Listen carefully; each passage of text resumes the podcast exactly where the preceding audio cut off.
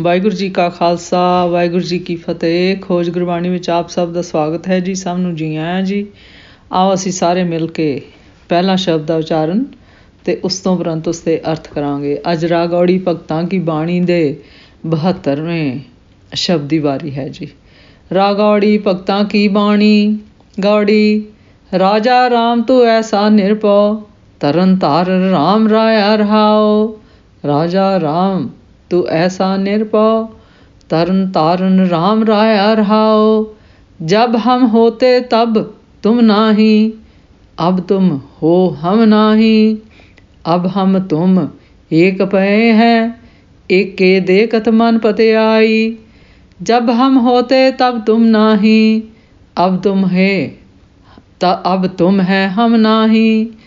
अब तुम, अब हम तुम एक पए हैं एके देखत मन पते आई जब बुध होती तब बल कैसा अब बुध बल न बल न खटाई कह कबीर बुध हर लई मेरी बुध बदली सुध सिध पाई जब बुध होती तब बल कैसा अब बुध बल न खटाई कह कबीर बुध हर ਲਈ ਮੇਰੀ ਬੁੱਧ ਬਦਲੀ ਸਿਧ ਪਾਈ ਇਸ ਸ਼ਬਦ ਵਿੱਚ ਭਗਤ ਕਬੀਰ ਜੀ ਸਾਨੂੰ ਦੱਸਦੇ ਹਨ ਕਿਸ ਤਰ੍ਹਾਂ ਪੰਜਾਂ ਵਿਕਾਰਾਂ ਤੋਂ, ਭਾਵ ਕਾਮ, ਕ੍ਰੋਧ, ਲੋਭ, ਅਹੰਕਾਰ ਤੋਂ ਉਹਨਾਂ ਨੇ ਸਾਨੂੰ ਖਬਰਦਾਰ, ਭਾਵ ਪ੍ਰੇਰਣਾ ਦਿੱਤੀ ਹੈ ਜੀ ਕਿ ਇਹਨਾਂ ਤੋਂ ਅਸੀਂ ਇਹਨਾਂ ਨੂੰ, ਵਿਕਾਰਾਂ ਨੂੰ ਜੋ ਹੈ, ਇਹਨਾਂ ਤੇ ਇਤਬਾਰ ਨਹੀਂ ਕਰਨਾ, ਜ਼ਿੰਦਗੀ ਇਹਨਾਂ ਤੇ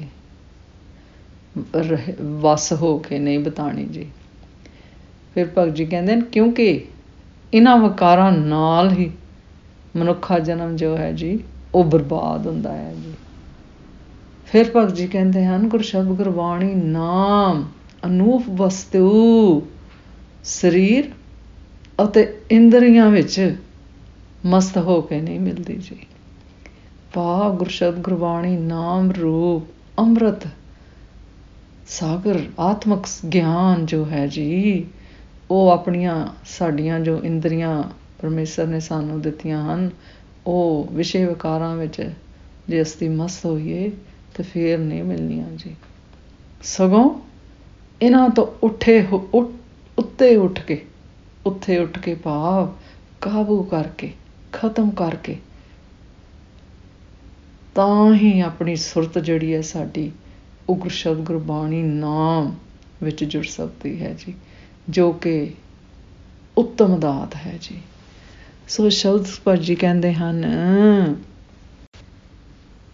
ਰਾਜਾ ਰਾਮ, ਤੂੰ ਐਸਾ ਨਿਰਭਉ, ਤਰਨ ਤਾਰਨ ਰਾਮ ਰਾਇਆ ਰਹਾਓ ਭਗਤ ਜੀ ਕਹਿੰਦੇ ਨੇ ਹੀ ਸਰਵ ਵਿਆਪਕ ਰੂਪ, ਪਰਮੇਸ਼ਰ ਰਾਮ, ਇਸ ਸਾਰੀ ਸ੍ਰਿਸ਼ਟੀ हे ਪਰਮੇਸ਼ਰ ਮਾਲਕ, ਤੁਸੀਂ ਹੀ ਸਜਾਈ ਹੋਈ ਹੈ ਜੀ।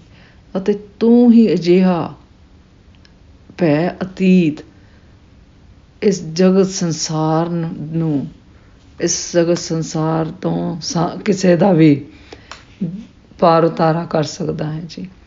ਅਤੇ ਤੂੰ ਹੀ ਇਸ ਭਵ ਸਾਗਰ ਵਿੱਚੋਂ ਪਾਰ ਉਤਾਰਨ ਕਰਨ ਵਾਲਾ ਜਹਾਜ਼ ਰੂਪ ਪਰਮੇਸ਼ਰ ਰਾਮ ਰਾਜਾ ਹੈ ਜੀ ਰਹਾਓ। ਫਿਰ ਭਗਤ ਜੀ ਕਹਿੰਦੇ ਹਨ, ਜਬ ਹਮ ਹੋਤੇ ਤਬ ਤੁਮ ਨਹੀਂ, ਤੁਮ ਨਾਹੀ। ਅਬ ਤੁਮ ਹੈ ਹਮ ਨਾਹੀ। ਅਬ ਹਮ ਤੁਮ ਏਕ ਪਏ ਹੈ, ਏਕੇ ਦੇਖਤ ਮਨ ਪਤੇ ਆਈ ਭਗਤ ਜੀ ਕਹਿੰਦੇ ਫਿਰ ਜਦੋਂ ਸਾਡੇ ਅੰਦਰ ਦ્વੈਤ ਭਾਵ, ਵਿਕਾਰ ਸਾਂਝੀ ਉਦੋਂ ਸਾਡੇ ਅੰਦਰ ਪਰਮੇਸ਼ਰ ਦਾ ਵਾਸਾ ਨਹੀਂ ਸੀ ਜੀ। ਫਿਰ ਭਗਤ ਜੀ ਕਹਿੰਦੇ ਹਨ, ਹੁਣ ਤੂੰ ਗੁਰਸ਼ਬਦ ਗੁਰਬਾਣੀ ਨਾਮ ਦੁਆਰਾ ਪਰਮੇਸ਼ਰ, ਸਾਡੇ ਅੰਦਰ, ਸਾਡੇ ਤਨ, ਹਿਰਦੇ ਵਿੱਚ ਵਸ ਗਿਆ ਹੈ ਜੀ ਅਤੇ ਇਸ ਲਈ ਸਾਡੇ ਵਿਕਾਰ ਦ્વੈਤ ਭਾਵ ਖਤਮ ਹੋ ਗਏ ਹਨ ਜੀ। ਫਿਰ ਭਗਤ ਜੀ ਕਹਿੰਦੇ ਹਨ, ਹੁਣ ਮੈਂ ਅਤੇ ਤੂੰ ਇੱਕ ਮਿਕ ਹੋ ਗਏ ਹਾਂ ਜੀ। ਦੋਹਾਂ ਦੋਹਾਂ ਦੀ ਏਕਤਾ ਨੂੰ ਵੇਖ ਕੇ ਮੇਰਾ ਮਨ ਪਤੀਜ ਗਿਆ ਹੈ ਜੀ। ਭਾਵ ਗੁਰਸ਼ਬਦ ਗੁਰਬਾਣੀ ਨਾਮ ਤਨ ਮਨ ਹਿਰਦੇ ਵਿੱਚ ਵਸਨ ਕਾਰਨ हे ਪਰਮੇਸ਼ਰ ਤਾਂ ਅਸੀਂ ਤੁਹਾਡਾ ਹੀ ਇੱਕ ਅੰਸ਼ ਹੋ ਗਏ ਹਾਂ ਜੀ। ਫਿਰ ਭਗਤ ਜੀ ਕਹਿੰਦੇ ਨੇ ਅਸੀਂ ਤੁਹਾਡੇ ਤੋਂ ਵਿਛੜੇ ਹੋਏ ਸਾਂ ਜੀ। ਸਾਡੇ ਅੰਦਰ ਹੋਣ ਦੇ ਬਾਵਜੂਦ ਵੀ ਅਸੀਂ ਵੇਖ ਨਹੀਂ ਸਾ ਸਕਦੇ ਸੀ, ਮਹਿਸੂਸ ਨਹੀਂ ਕਰ ਸਕਦੇ ਸੀ। ਪਰ ਜਦੋਂ ਗੁਰਸ਼ਬਦ ਗੁਰਬਾਣੀ ਨਾਮ ਦੁਆਰਾ ਆਪਣੇ ਦ્વੈਤ ਭਾਵ ਖਤਮ ਕੀਤੇ ਜੀ, ਤਾਂ ਤੁਹਾਡੇ ਔਰ ਮੇਰੇ 'ਚ ਕੋਈ ਫ਼ਰਕ ਨਹੀਂ ਜੀ ਰਿਹਾ। ਅਸੀਂ ਫਿਰ ਦੋਵੇਂ ਹੀ ਪਰਮੇਸ਼ਰ, ਤੁਹਾਡਾ ਹੀ ਇੱਕ ਅੰਸ਼ ਹੋ ਗਏ। ਅਤੇ ਇਹ ਸਾਰਾ ਕੁਝ ਵੇਖ ਕੇ ਇਹ ਇਹ ਦੋਵਾਂ ਦਾ ਸਾਡਾ ਏਕਤਾ ਏਕਤਾ ਨੂੰ ਵੇਖ ਕੇ ਕਿਵੇਂ ਹੋਣ ਕਰਕੇ ਮੇਰਾ ਮਨ ਪਤੀਜ ਗਿਆ ਹੈ ਜੀ। ਫਿਰ ਭਗਤ ਜੀ ਕਹਿੰਦੇ ਹਨ, ਜਬ ਬੁੱਧ ਹੋਤੀ ਤਬ ਬਲ ਕੈਸਾ? ਅਬ ਬੁੱਧ ਹੋਤੀ ਬੁੱਧ ਬਲ ਨ ਖਟਾਈ। ਕਹਿ ਕਬੀਰ ਬੁੱਧ ਹਰ ਲਈ ਮੇਰੀ, ਬੁੱਧ ਬਦਲੀ ਸਿਧ ਪਾਈ।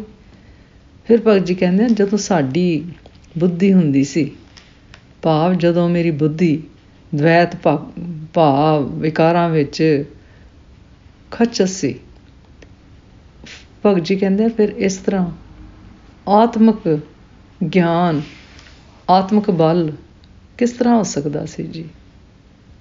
ਫਿਰ ਭਗਤ ਜੀ ਕਹਿੰਦੇ ਹਨ, ਇਸ ਲਈ ਹੁਣ ਸਾਡੀ ਬੁੱਧੀ ਚਲੀ ਗਈ ਹੈ ਜੀ। ਭਾਵ ਅਸੀਂ ਗੁਰਸ਼ਬਦ ਗੁਰਬਾਣੀ ਨਾਮ ਦੁਆਰਾ ਆਪਣੀ ਬੁੱਧੀ ਵਿੱਚੋਂ ਦ્વੈਤ ਭਾਵਾਂ ਨੂੰ ਕੱਢ ਦਿੱਤਾ ਹੈ ਜੀ, ਵਿਕਾਰਾਂ ਨੂੰ ਕੱਢ ਦਿੱਤਾ ਹੈ ਜੀ।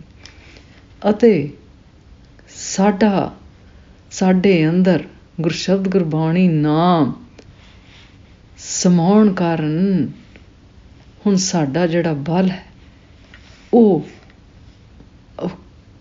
ਵੱਧ ਗਿਆ ਹੈ ਜੀ। ਭਾਵ ਸਾਨੂੰ ਤੇਰੇ ਤੇ ਹੀ ਭਰੋਸਾ ਹੈ ਜੀ। ਸਾਨੂੰ ਇਸ ਦੀ ਖੁਸ਼ੀ ਹੈ ਜੀ। ਉਸ ਵਿੱਚ ਨਹੀਂ ਅਸੀਂ ਸਮਾ ਸਕਦੇ ਆਂਦਾ ਜੀ ਕਿ ਸਾਨੂੰ ਗੁਰਸ਼ਬਦ, ਗੁਰਬਾਣੀ, ਅੰਮ੍ਰਿਤ ਰੂਪ, ਨਾਮ ਮਿਲ ਗਿਆ ਹੈ ਜੀ। ਅਸੀਂ ਅਸੀਂ ਤੁਹਾਡਾ ਹੀ ਇੱਕ ਅੰਸ਼ ਹੋ ਗਏ ਹਾਂ ਜੀ। ਫਿਰ ਭਗਤ ਜੀ ਕਹਿੰਦੇ ਹਨ ਕਿ ਪਰਮੇਸ਼ਰ ਹਾਰਨ ਨੇ, ਮੇਰੀ ਬੁੱਧੀ ਹਾਰ ਲਈ ਹੈ ਜੀ। ਭਾਵ ਗੁਰਸ਼ਬਦ, ਗੁਰਬਾਣੀ ਨਾਮ ਦੁਆਰਾ ਜਦੋਂ ਅਸੀਂ ਆਪਣੇ ਵਿਕਾਰ ਖਤਮ ਕੀਤੇ ਤੇ ਗੁਰਸ਼ਬਦ ਗੁਰਬਾਣੀ ਨਾਮ ਨੂੰ ਆਪਣੇ ਤਨ ਅਤੇ ਹਿਰਦੇ ਵਿੱਚ ਵਸਾਇਆ, ਤਾਂ ਸਾਡੀ ਬੁੱਧੀ ਜੀ, ਉਹ ਬਦਲ ਗਈ ਜੀ ਅਤੇ ਸਾਨੂੰ ਗੁਰਸ਼ਬਦ ਗੁਰਬਾਣੀ ਨਾਮ ਗਿਆਨ ਦਾ ਆਤਮਿਕ ਆਨੰਦ ਅਸੀਂ ਪ੍ਰਾਪਤ ਕਰ ਲਿਆ ਜੀ। ਇਸ ਸ਼ਬਦ ਦਾ ਸਾਰ ਇਸ ਤਰ੍ਹਾਂ ਕਰੀਏ ਜੀ। ਇਸ ਸ਼ਬਦ ਵਿੱਚ ਭਗਤ ਜੀ ਕਹਿੰਦੇ ਹਨ ਕਿ ਪਰਮੇਸ਼ਰ ਅਤੇ ਹਉਮੈ ਦਾ ਨਿਵਾਸ ਇੱਕ ਸਥਾਨ, ਇੱਕ ਜਗ੍ਹਾ ਨਹੀਂ ਹੋ ਸਕਦਾ ਜੀ। ਭਾਵ ਪਰਮੇਸ਼ਰ ਅਤੇ ਹਉਮੈ ਇੱਕ ਸਾਡੀ ਹਉਮੈ ਅੰਦਰ ਹੋਣ, ਵਿਕਾਰ ਹੋਣ, ਪਰਮੇਸ਼ਰ ਉੱਥੇ ਥੋੜਾ ਉਸ ਹਿਰਦੇ 'ਚ ਥੋੜਾ ਹੋ ਸਕਦਾ ਹੈ ਜੀ।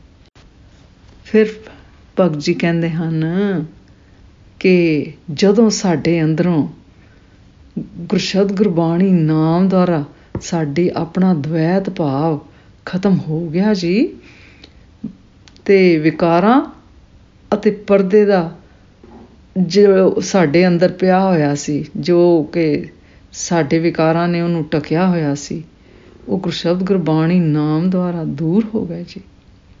ਅਤੇ ਸਾਨੂੰ ਸਾਡੀ ਹਉਮੈ ਦੂਰ ਹੋਣ ਗੁਰਸ਼ਬਦ ਗੁਰਬਾਣੀ ਨਾਮ ਵਸਤੂ ਦੀ ਪੁਨਰ ਪ੍ਰਾਪਤੀ ਹੋ ਗਈ ਜੀ। ਇਸ ਲਈ ਹਉਮੈ ਨੂੰ ਦੂਰ ਕਰਕੇ ਗੁਰਸ਼ਬਦ ਗੁਰਬਾਣੀ ਨਾਮ ਦੁਆਰਾ ਆਪਣਾ ਜੀਵਨ ਮਨੋਰਥ ਪ੍ਰਾਪਤ ਕਰਨ ਲਈ ਸਦਾ ਤਤਪਰ ਰਹਿਣਾ ਚਾਹੀਦਾ ਹੈ ਜੀ।